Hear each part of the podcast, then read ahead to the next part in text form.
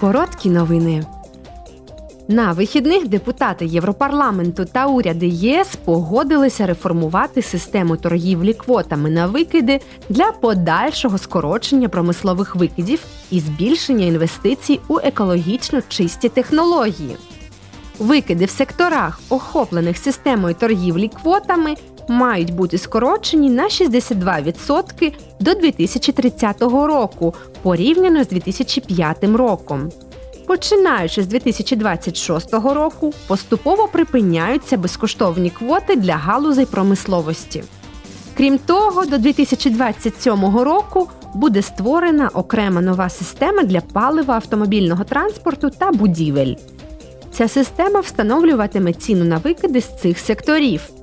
Система торгівлі квотами на викиди ЄС, яка дотримується принципу забруднювач платить, є основою європейської кліматичної політики.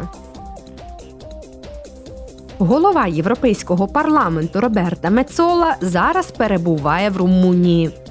Вчора вона зустрілася з президентом Румунії Клаусом Йоханісом та прем'єр-міністром Ніколая Чука. Вона також виступила на спільному засіданні парламенту Румунії.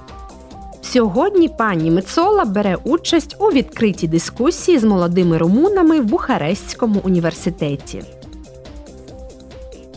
Делегація комітету Європарламенту з питань міжнародної торгівлі перебуває в Тайбеї до завтра, щоб обговорити торгові та інвестиційні відносини. Депутати Європарламенту зустрінуться з представниками уряду та законодавчого юаня, однопалатної законодавчої організації Тайваню, а також з представниками громадянського суспільства та приватного сектору.